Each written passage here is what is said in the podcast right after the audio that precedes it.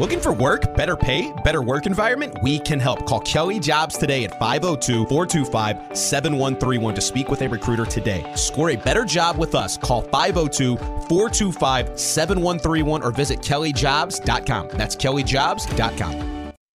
Tired of jumping from job to job? How about a career in a recession proof industry where you can make a difference and help create a healthier living and working environment? The pest management industry gives you the opportunity to work with more independence. OPC Pest Services will give you a chance to grow with advancement. Come be a part of our team at OPC Pest Services. Apply online at opcpest.com/careers. That's opcpest.com/careers.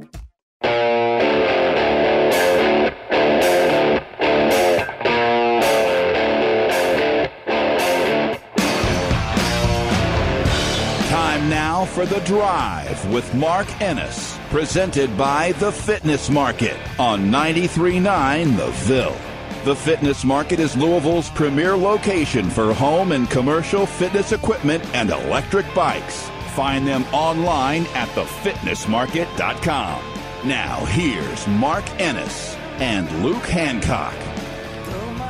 Welcome back into the drive here on 93.9 The Ville. Mark Ennis, Luke Hancock. The phone lines are open here for the final hour. You are welcome to react to one, anything from last night with Louisville losing uh, in kind of a weird way that didn't make anyone particularly mad today. Luke, I don't know how else to describe it. I haven't really seen the anger that has been there for so many other games this year. Haven't seen very much of that today from folks, and I don't know maybe why that is. Well, I I think that the expectations are low, to be honest, and I think that uh, again this month has been a very pleasant surprise. I know nobody's going to look at it and say, "Man, they've won two games. That's that's not great." Right? I, obviously, it's not great, but they've competed in every game except Pittsburgh. And I just think that is such drastic improvement from where we were at the beginning of the season, where they got hit in the mouth and they just laid down on the mat and had no opportunity to get up. They didn't fight. They didn't look like a together group. They looked totally dejected. You know, uh, if you're in the camp where, hey, I'm so out with this team and I'm so out with KP, I don't care about anything. Well, you're waiting until the end of the season. But if you've stuck with this crew, if you were in the Yum Center cheering and it was it was loud, man, the environment was awesome on Saturday. It was a lot of fun. Yeah. If you were a part of that, I think it's become th- this has got to be the easiest way to put it, Mark. And just if I'm crazy, let me know. But the easiest way to put it, I've had fun watching this team compete in every game this month except one. You know, they've made it entertaining. They've had a chance to win late. And for you to go from this is absolutely brutal to watch to man, these guys are competing. It looks like they care. It looks like they're giving everything they have. I'll take it. And I think that's where fans are. It's like as long as you guys are competing and you're not just getting smacked in the mouth and losing by 40, we can live with that. And I, I mean, that's not a great place to be, but you have to make it relative to the situation. I think this team has come leaps and bounds. And if you don't think they're playing basketball, better basketball, excuse me, I don't think you've been watching. Yeah, I think it's a combination of things, Luke. I think what you said is absolutely true. I think people recognize they are playing better. And I'll just give the disclaimers like you kind of did, and I'll do it too. No one is saying this is okay. No one's saying it's got to be this way. No one's lowering a standard. No, like, no one's doing any of that stuff. We're just recognizing. Earlier this year, when you watched them play, you you kind of were justified in, in perhaps being afraid. Hey, not only is this not very good, I'm not sure the people in charge totally know what they're doing. It doesn't look like that now. Right. It doesn't. It, this was okay. This wasn't good enough. But if they did some here, you know, this or that different, or if they just had maybe this or that piece added in, maybe it would be different. Guys, we weren't even having anywhere close to those conversations earlier in the year, and we are now. And, and that's it. Would have done Kenny a world of good for it to have always kind of been this way uh, this season. So he's sort of on the hook for that. But it has been better, and that's helped. And I also think Josh going on with Blankenbaker last week ahead of your 2013 celebration and saying, "Look, we don't 500. Who's talking about 500? That's not good enough." Like to hear them at least say like, "Hey, we're going to hold people's feet to the fire here." For the, we're not going to just let this go, uh, and we're not unaware of how it's going. I think it did help people be like, all right, well then I knowing that they're you know they're not sort of lowering the bar here, I, I can carry this along for a couple more games. Yeah, I, I got a couple. Um, these were some good texts, and we kind of just talked for the last hour or so. So I, I want to revisit a couple of these and, and see your opinion. The first one, um, they said they understand if I have to answer this diplomatically, but would love to know Ellis thoughts or thoughts on Ellis's dunk at the end of the Clemson game. Um, first things first. I've said this before. I don't have to answer diplomatically. Yeah. You know, I, I don't. I'm not. None of those guys are paying me. Like I don't care. I hated that he did that. I hated it. You've won four games this season. I want to say act like you've been there before. Maybe that's the old school coach in me. They haven't been there very often. You're beating a good team in Clemson. You don't know what happens with trash talk and guys beating up on each other, but when a team concedes the way Clemson did at the end, and you go do that, everyone remembers. And not just Clemson, but everybody is going to watch you do that. And it's an extra level of motivation. And I'll just bring up a quick story. The only time this has ever happened to me, and the only time I ever was like, yeah, I would do it again in that situation, I'm playing SMU at SMU. They hadn't lost a game at home the whole year. It was their senior night. Met President Bush on the uh, court side right before the game, packed house. And we we're up maybe 10, 12 points at the end of the game. I dribble it across half and kind of doing the, I'm just going to dribble the clock out thing. Kind of turn, and I can't even remember who it was, but smacks me, ball pops out, and he goes like he's going to get a layup. Well, I'm not just going to let you get a layup, especially not in that situation. So I chase him down. He tricks the layup off the backboard and misses. I get the rebound. There's like six seconds left in the game. At that moment, there is nothing anybody could have done that wouldn't have made me come down and shoot a shot, try and get to the rim. If it had been wide open, I would have dunked it and put my feet on the backboard. now, luckily, I cross half court and make a little move, go past one guy, get in the three point line, and it's two on one. And the guy on the block, my teammate, his defender steps up to me and he gets about to the free throw line. So I throw a nice little drop bounce pass. I'm very fortunate to have played with Montrezl Harrell because he dunks the basketball so hard it hits off the ground and shoots into the student section as the buzzer expires. And he and I have a lot of choice words for SMU and to remember that whooping we just gave him. And we were very fired up. I think that that is basically the only situation where you go score at the end of the game after you've tried to concede and they won't do it, okay. But I, I got to be honest, I hate that El Ellis did that. Like El Ellis, loved his game, hate that he did that at the end of the game. Hate it. The other one, and I think this is more, I think people will be divided a little bit on this, but I think this is a great question. Um, and it has to do with we've kind of mixed these up. It has to do with basically, is this going to change the perception for people down the stretch here that they are playing better? Is it going to get people on board that, hey, KP, or at least more people on board that, hey, KP's got a plan. He's actually going to be able to get this done. Where, you know, things are looking up. And I'll tell you, well, Mark, why don't you answer that question first? What do you think about this stretch? Does it change your impression of what the offseason is going to look like, what the future with KP is going to look like? Uh, it improves it a little bit uh, because I do think that it matters that they have the players have not checked out in the least, and that you now, you know, the thing that we've been holding kind of over Kenny's head really all year, which is nothing seems to have gotten better over the course of a year. It's not true anymore.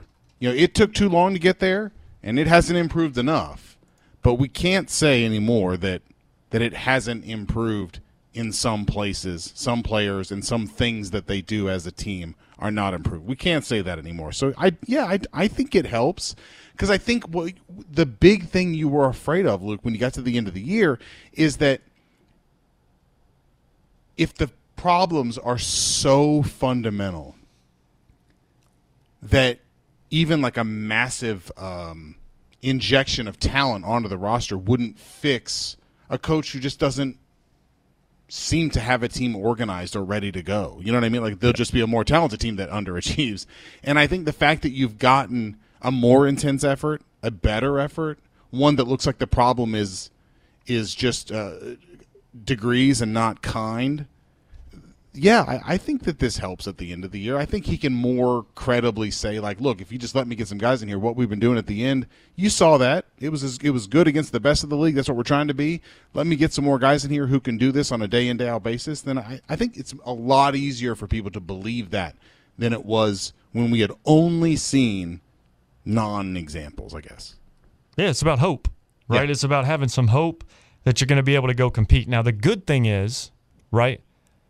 They've won their two games. They're starting to play better basketball. Things have looked much better. The bad news is you've got three games left, and I think you have to continue it. And it even gets worse because that last game in March, March 4th, Saturday, is in Charlottesville against Virginia. And all Tony Bennett has to do is rewind the tape from the first game to get those guys so very fired up for that one. You know, it, it it's easy to see. Hey, you didn't bring it. You weren't high level enough on the defensive end. Your offense wasn't good enough. Like they're going to go back and watch that film last game of the regular season and they're going to know like if we want to be a high seed in the ACC and NCAA tournament, this loss can't happen.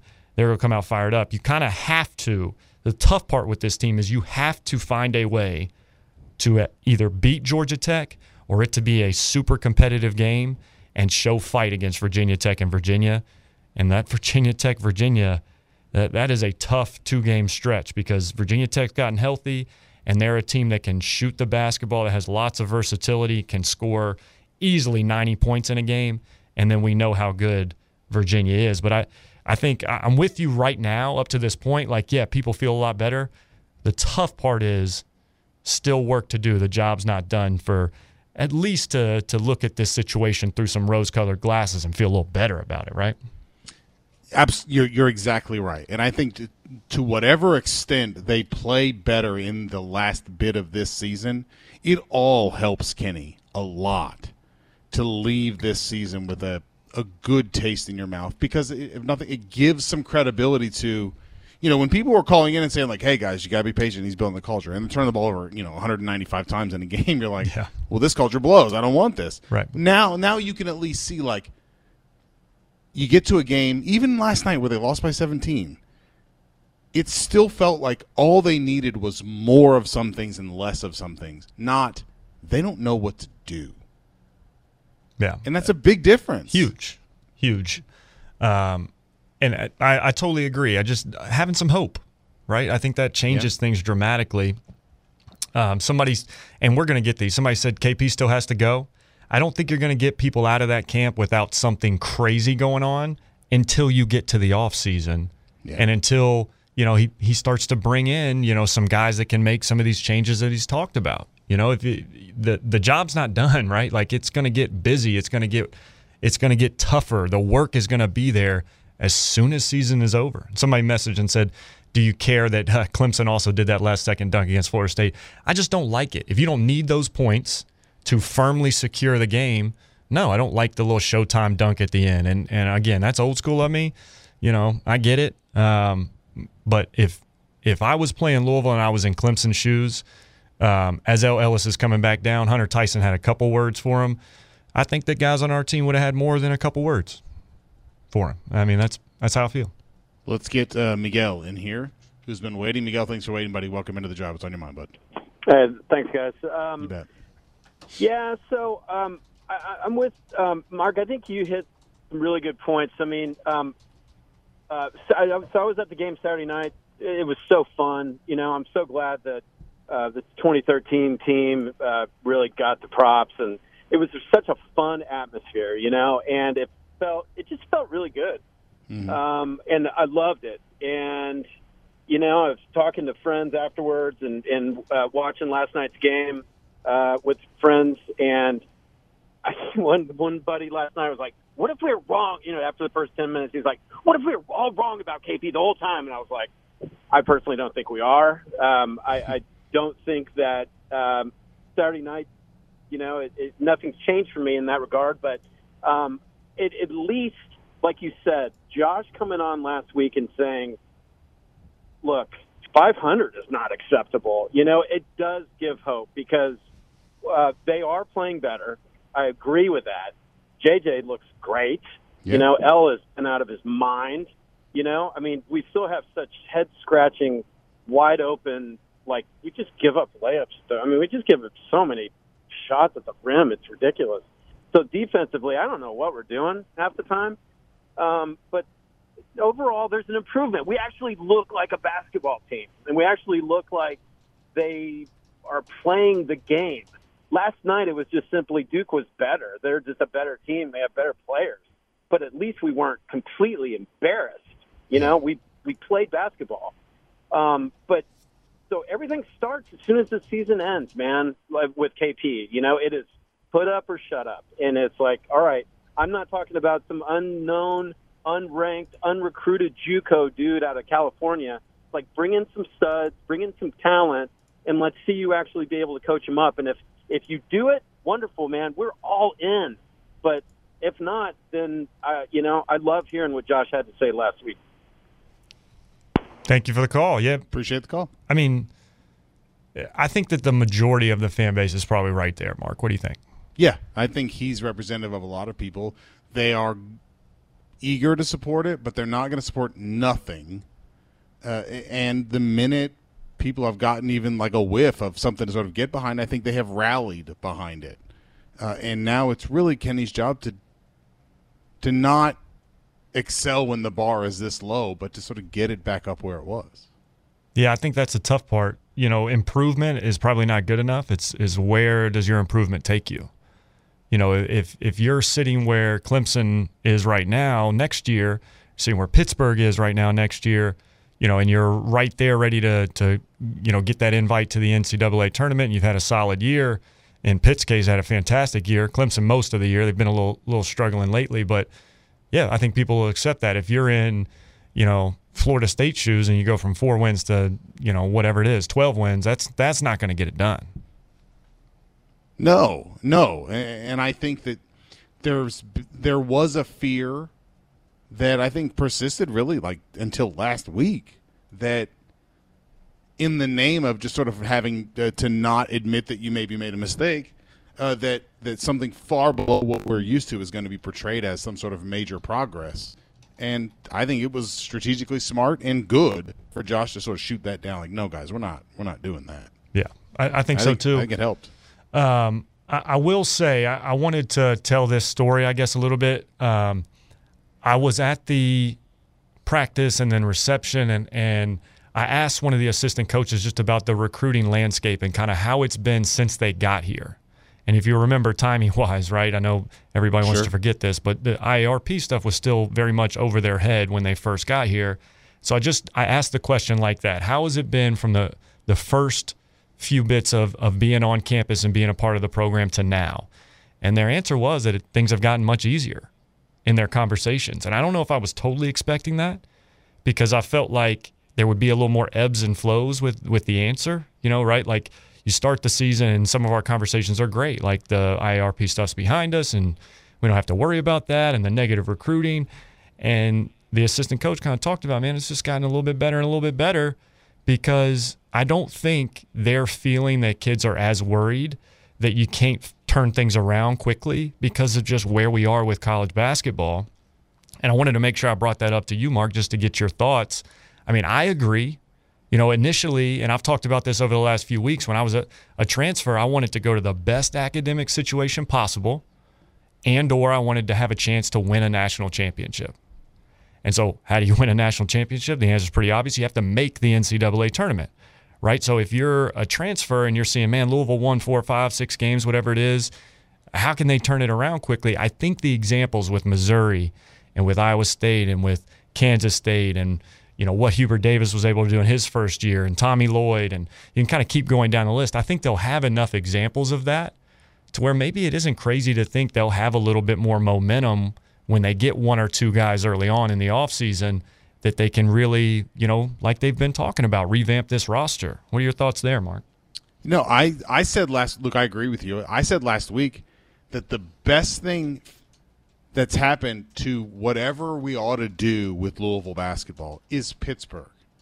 Because if you are super negative and uh, you know are, are just convinced Kenny's not the guy and uh, you're just delaying the inevitable, Pittsburgh is the accountability example for you.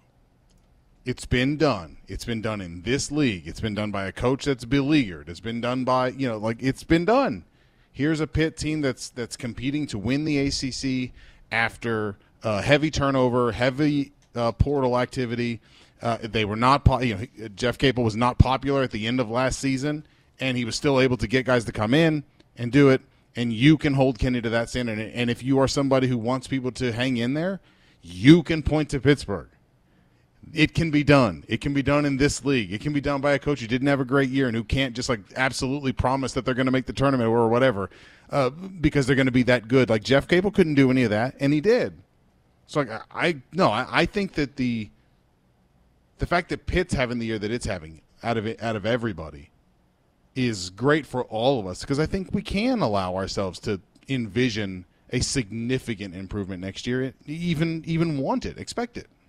Yeah, it's tough for me to, to talk highly about Pitt right now because of what Jeff Capel said about our crew uh, after his last loss. But uh, you know, the revamp is there. You just hope it doesn't take as many years to get there, right? You hope that. Right. Again, it's about the the pillars of your program. It's about those those key pieces, and I I love what Jeff Walz said about some of, of his mentors in the coaching game and just hey if you have three players where you know what you're going to get from them you probably got a pretty good basketball team and i think we don't necessarily have that at louisville now but it's like how do you position yourself for next year and your example with pitt Jamarius Burton or Nike Sibande, and Nike's coming off the bench. So it's it's really JB. He has been that piece that's brought this whole group together, that's held everybody accountable, that's there's been the guy to talk about the standards of Pitt basketball that everybody has to live up to, and it's been really impressive what they've done this year. Can we just go there, Luke? Can we very quickly uh, and talk about what Jeff Capel had to say? We mentioned this yesterday uh, the, him stating that you know one of the things that he doesn't like is that the ACC entertained at least a discussion about is the league down this year, and he said he saw that on the ACC network, and that he didn't like it because he never sees that sort of discussion on the SEC or the Big Ten networks about their teams. And uh, in your honor, uh, I, I kind of thrashed him yesterday that that's not the point uh, of of honest analysis of what's going on. But also, no one has ever left the ACC network after watching it and been like, they're probably not that good. Like no one, no one that that no one has a more negative opinion about Pitt after watching the ACC network than they did before. Nobody. Uh, but I also don't think ACC fans want what he's talking about, and I think SEC fans, by and large, do. But I, I don't think we, as people who like ACC teams and root for them, want homerism because I don't think any of us like each other. Like AC, SEC schools kind of feel like they're all kind of in this together, us against everybody else. Yeah, I, I don't. I, just, I don't. I don't think it appeals to people. I don't think it's the job of the network, and I didn't like that he said it. Yeah, I, I think the SEC is just, um, you know, it's a weird group, man. It's like if if Auburn's not winning and Alabama is, go SEC, and I'm never really going to understand that.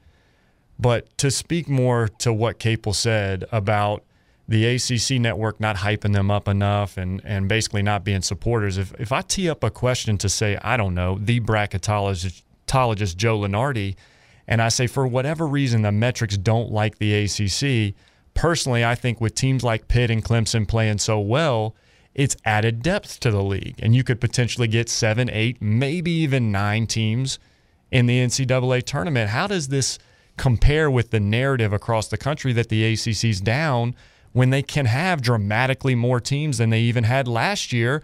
Oh, by the way, last season, the team that got into the tournament last in Notre Dame beats Rutgers, they beat Alabama, and then they have one of the best games in the entire tournament against Texas Tech, coming from the play in spot.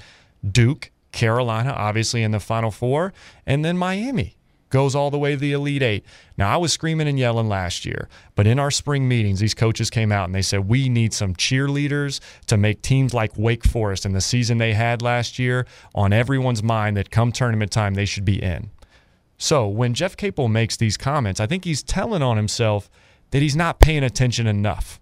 Hmm. Because if he just watched one part of one segment, maybe he got that opinion. But I got to tell you, Mark, for the last month, six weeks plus, I have been screaming and yelling about how good Pittsburgh is, how good Clemson is, how they are two of the most disrespected teams in terms of these metrics across the entire country.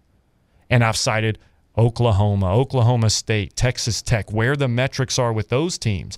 Even UConn. UConn lost five straight games and went from first to sixth in net.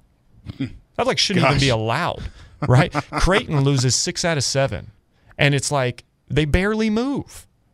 And I just don't understand it. I've been screaming and yelling for this the entire time. But I will tell you, one of the producers from the show at ESPN, we get sent these uh, quotes basically from from Jeff Capel, kind of ragging on the ACC network and saying we're not doing good enough of a job. He immediately, I'm talking within two minutes, sends me 16 straight minutes of on air footage from two different shows. Those would have been hour shows. So they get 16 minutes in an hour and 20 minute show, plus, right, because they're in different segments, about how great Pittsburgh is, about how Nike Sibande comes out and says Jeff Capel should be ACC Coach of the Year, which right after that I co sign and say many other people are going to co sign that because of the great job he's done. I do a four minute video illustrating why the, the Pittsburgh offense and defense has been so great, why they're such a connected together group, why that toughness and grittiness works. Then I go into they've swept Carolina, they beat Virginia, they beat Miami, they beat NC State. I go into all the great things that they've done. And I've said, you know what? This is what the metrics are missing. A recency bias makes sense. Don't get me wrong. The games in November should certainly count. But isn't it about the type of basketball you're playing in March versus the type of basketball that you're playing in November? Yeah. Right? Aren't we worried about the NCAA tournament? Isn't that where, where you know, Jim Boeheim says it? The Big Ten sucks. They haven't won in forever. You know, I was yeah. uh, 2000, 2001 with Mateen Cleaves and Michigan State is their last national championship. And I've said this on air many times. So I got to be honest, Mark. I was not happy about that. Uh, I've got it clipped up. I'm just going to at Jeff Capel after the show and say, hey, man, I don't know if you've been watching us enough if that's really your opinion.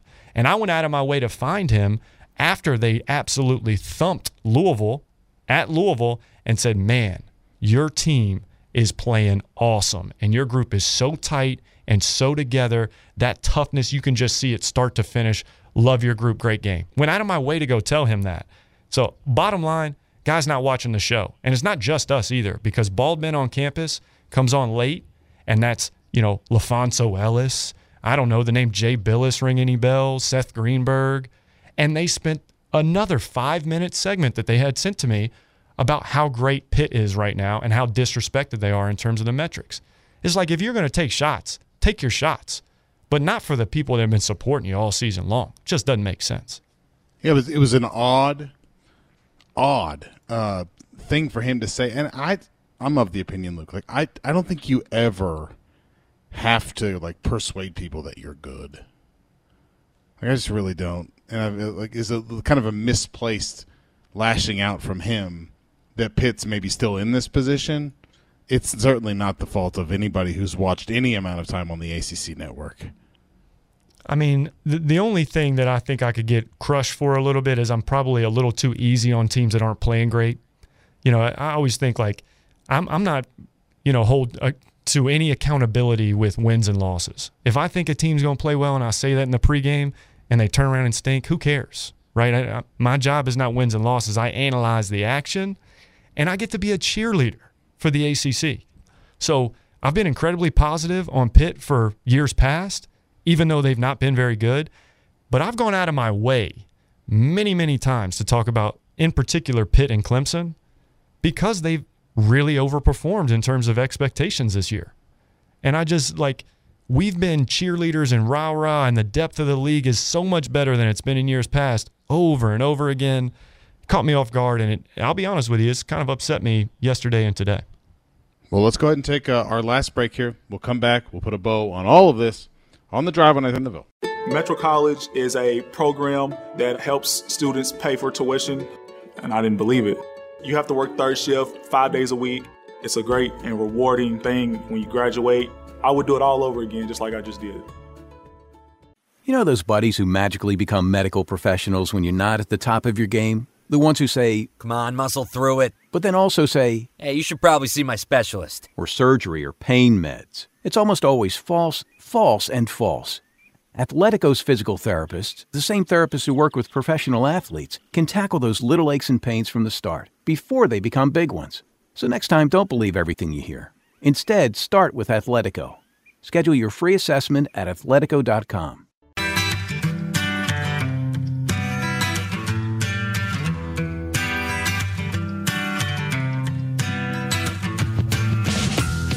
You're listening to The Drive, presented by Fitness Market, right here on 93.9 The Ville. Now, here's Mark Ennis and Luke Hancock.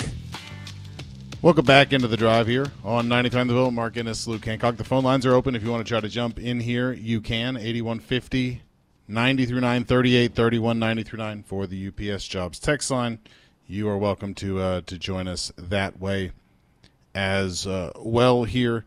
Uh, Luke, we didn't really get to have much of a discussion, at least uh, at this point, uh, about players uh, you've seen perhaps um, emerge that maybe you didn't, you weren't sure about earlier in the season.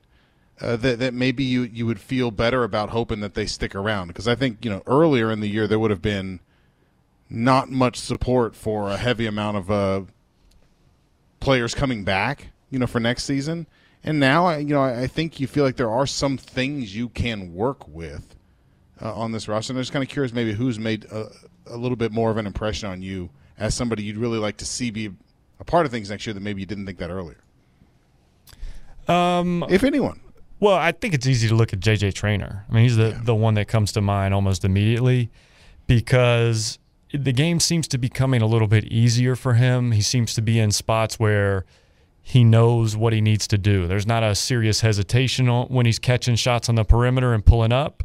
You know, he kind of knows if I get this kick out, I need to feel confident raising up and knocking it down.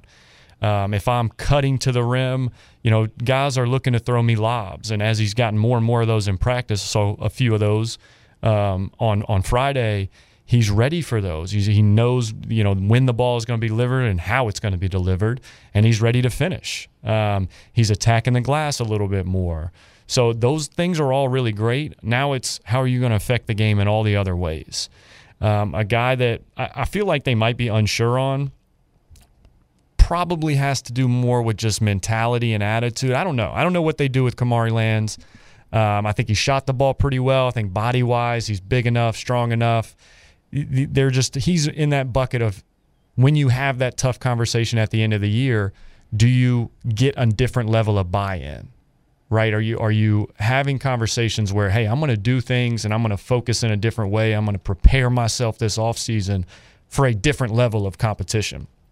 And you know, KP's been around these guys a lot, right? So he's going to be the one to decide, hey, you know, I don't believe you. You got to go hmm. somewhere else or hey, you know, there's nothing you can say to me. You're going somewhere else. I'm sure there are guys on the team like that. But, you know, those two kind of come to mind early. Um, I think Mike James is an easy choice of somebody you want to keep around. For sure. I think that El Ellis is a guy you got to talk to him about his role because are you going to be okay with a turnover happens and you go sit down next to coach for five minutes or 10 minutes because they don't like that bad turnover versus this year, you know, they're not even bringing Fabio on some of these trips. Like there's no other option. You're going to play 40 minutes, right? How does he think about and embrace a new role? So I, there are lots of guys um, that I think that they'll have conversations with and try and see where they're at with their mindset and do they want to return and are they ready to take it to another level. But I would look at, at JJ Traynor first on that list because man, has he showed you he's got a lot to work with just in terms of just natural ability. And and again, KP is not it's not his first day with these guys. So all the stuff about hey, I want dreamers and I want guys to be reaching for the stars and he might have been sold those things on the front end, but now you have a year of the work that these guys have put in. So the conversation is gonna it's gonna be very different and it'd be really interesting to hear how some of these things play out when KP does get the chance to sit down with these guys and talk about what's next for them and what they're going to do differently. Yeah, I I think Traynor has been objectively like the most encouraging as just sort of somebody who wasn't giving you much and you didn't sound like he was really sure how they wanted to use him and they weren't maybe necessarily sure how to use him uh, and physically he can't help the fact that I think he just his facial expression kind of looks like he's not trying hard all the time. Uh, but I think he's. you hate those guys. It's not. Well, I feel bad for him if nothing else. You know, like there's nothing they can do about it, but they just give that impression sometimes. Uh, and so I, I, I, think I agree. I, I agree with you uh, about him, uh, and Ellis. Yeah, it would be interesting. I just I th- maybe we'll get at least some kind of uh, clarity about maybe how Kenny feels about this roster at the end of the year on how much turnover he seems to indicate that he wants and how much he feels like bringing back. Because if the expectation is that they're the you know that the roster is like the single biggest issue and that you're you're largely going to solve it by turning it over, I don't think you get to kind of turn around and bring a bunch of these guys back again either. Like it's kind of got to be if that's where the issue is, well then that's where the issue is. What do you think happens with timing? Right because KP is his tone has changed a little bit kind of down the stretch here is it I know the guys I want to keep and outside of these, let's just say it's five guys. Outside of these five, I'm telling them right away, you guys got to find somewhere else. And I'm setting the narrative out there for all the recruits, everybody who's going to enter the portal, everybody who's thinking about the portal, that we need guys to play a lot of minutes. Like, does he need to kind of right when season ends have these tough conversations and then put it out there? Or does he go a little bit more, I guess, conservative route and try and say, you know, I know we're going to have some change, but it's all about who we can bring in. I think he only does the you know kind of announce it right away kind of thing if he's already got like big fish on the hook.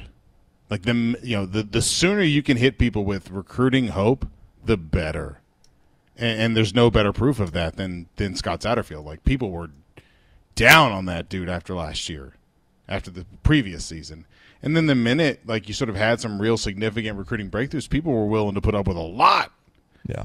They were willing to talk themselves into a lot uh, when it came to him because of recruiting. So I, to me, I'm not really sure in, in terms of like departures, but the minute you've got something that I think is objective and kind of substantial in terms of a recruit, either you know a reclass or or a flip or transfer portal person, the sooner the better because people like you can live off of the hope that a recruit gives for a long time. Yeah. Oh yeah, it can be a snowball effect. Yeah. And I'll just tell you, if it's me, I go once the portal opens up. You know, these coaches they have to have their like ear on the ground. They have to have their their sources getting them guys who are about to enter the portal, in the portal, all that stuff. But I just think if it's me, I probably overpay to get one or two of these guys to lock in with you real early, and then see what kind of snowball effect that creates. I'm with you. I think you need to get some momentum going very early on to kind of fire people up uh, about the future of the program.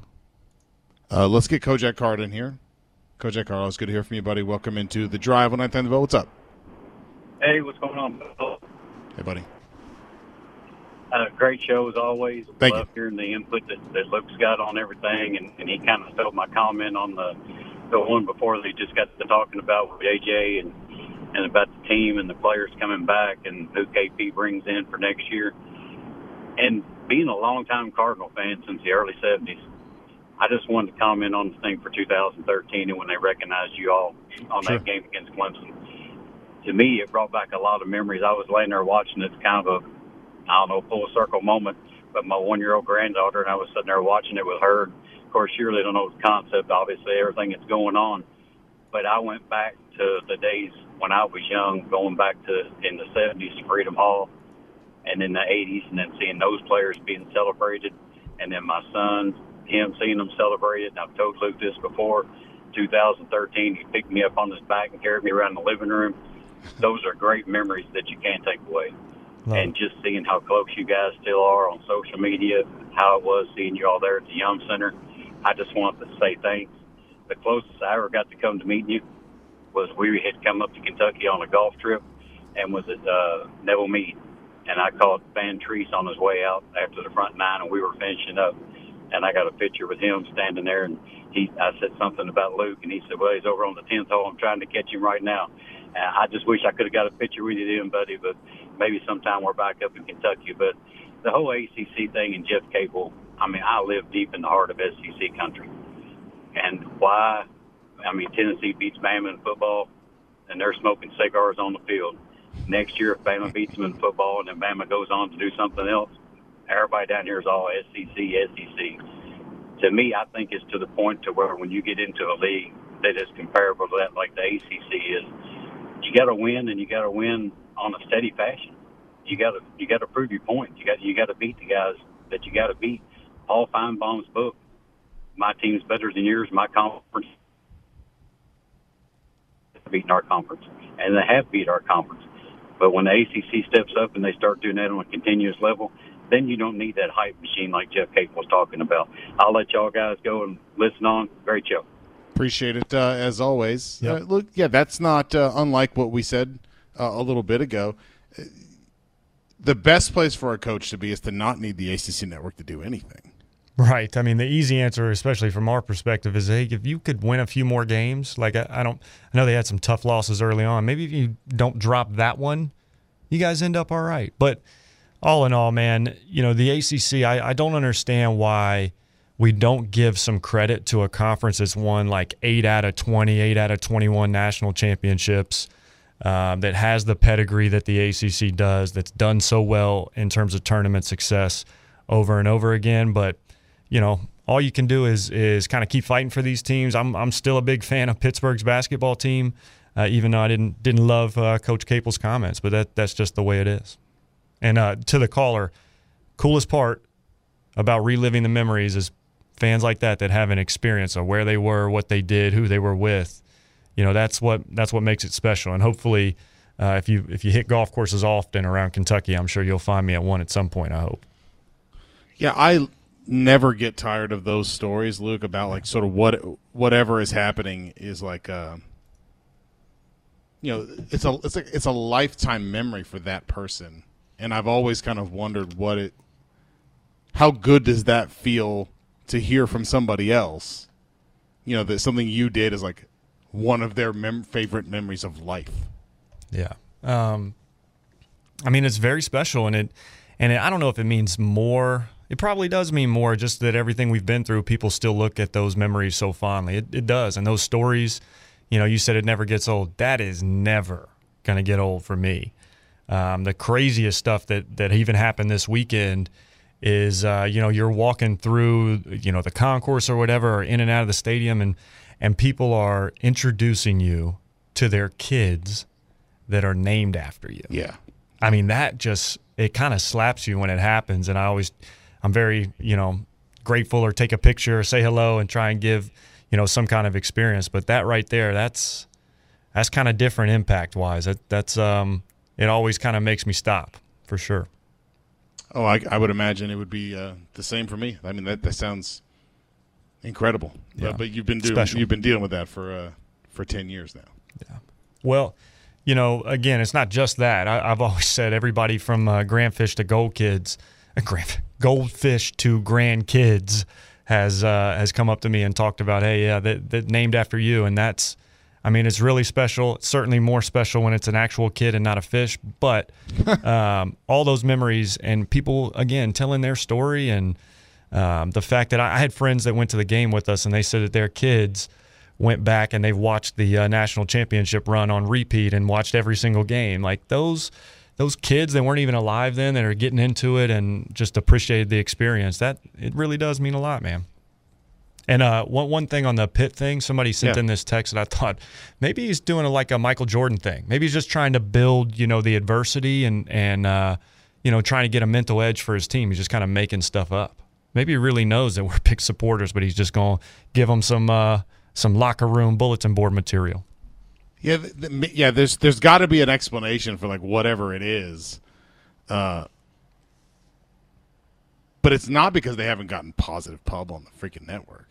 Whatever his issue is, I could just send him that. 20 minutes of video. And it's not just me, right? Like Boozer has talked about Nike Sibande a million times. I have referenced that JB Joel Berry, who sits next to me, is not the JB that we're talking about with Jamarius Burton for Pittsburgh a million times. Like we're we're all big fans. So I don't know. Uh, maybe just caught somebody uh, on a bad day or a quick segment from something, but um, I could send them about 30 minutes of clips that are all very positive uh, stuff about Pitt, and people are going to grill me about Grand Fish and Gold Kids for a while. That's that's fitting. Yeah, that's that's gonna live for a I- while. I, That's got gonna be yeah. double digits. I deserve that. Yes. Yeah. Yeah.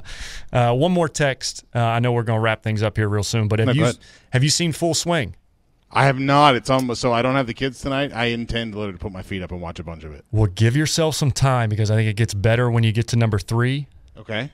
Uh, Joel Dahmen is hilarious, and his segment is awesome. It's funny. It makes you think like, wow, these guys that are on TV are very relatable, even though they're competing in you know the highest level of their sport. They're very relatable, and uh, he's a, he's a funny one, and he's got great stories. So I've really enjoyed it all as a golf fan.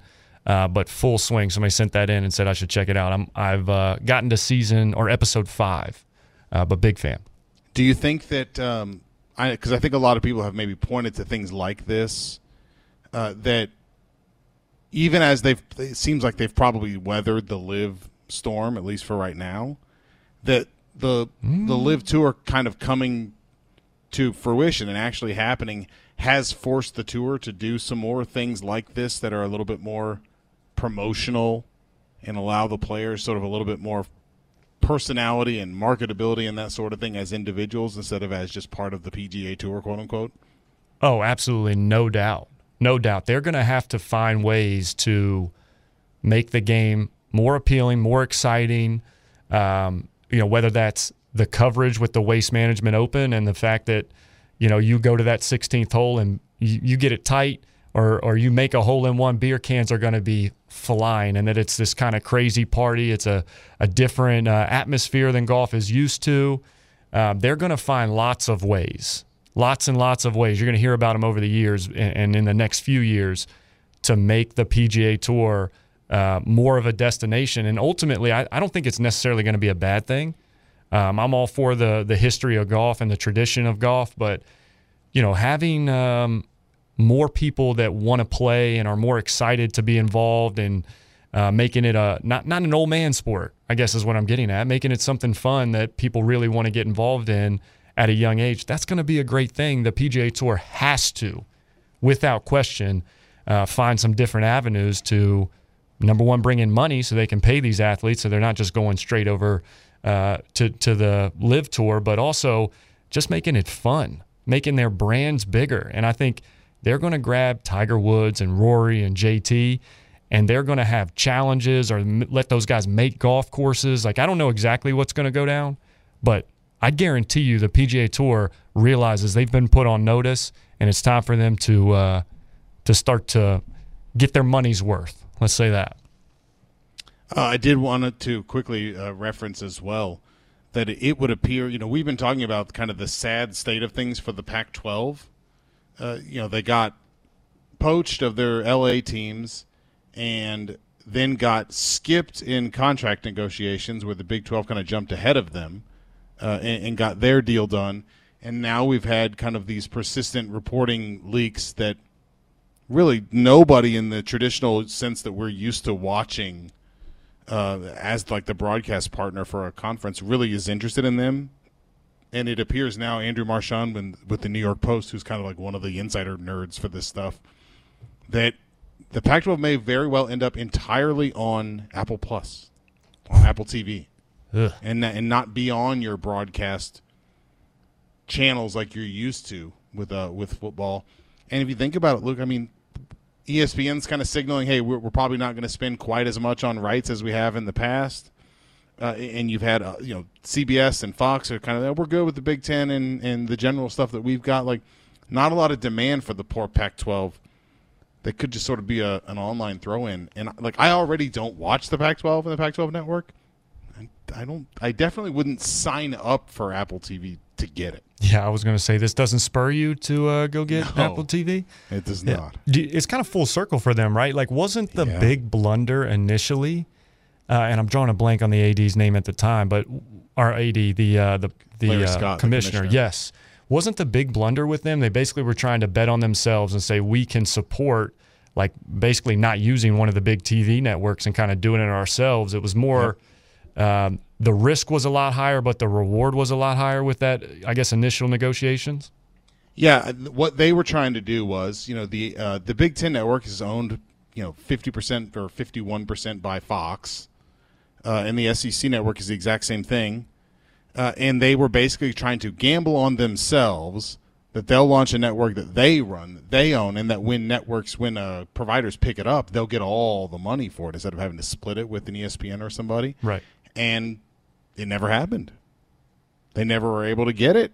I don't. mean, I don't think like they the, wanted. the chances are better now that uh, USC and UCLA have uh, have moved Oh, no along. I think kidding, we're right? we're actually getting worse. Somebody just texted in.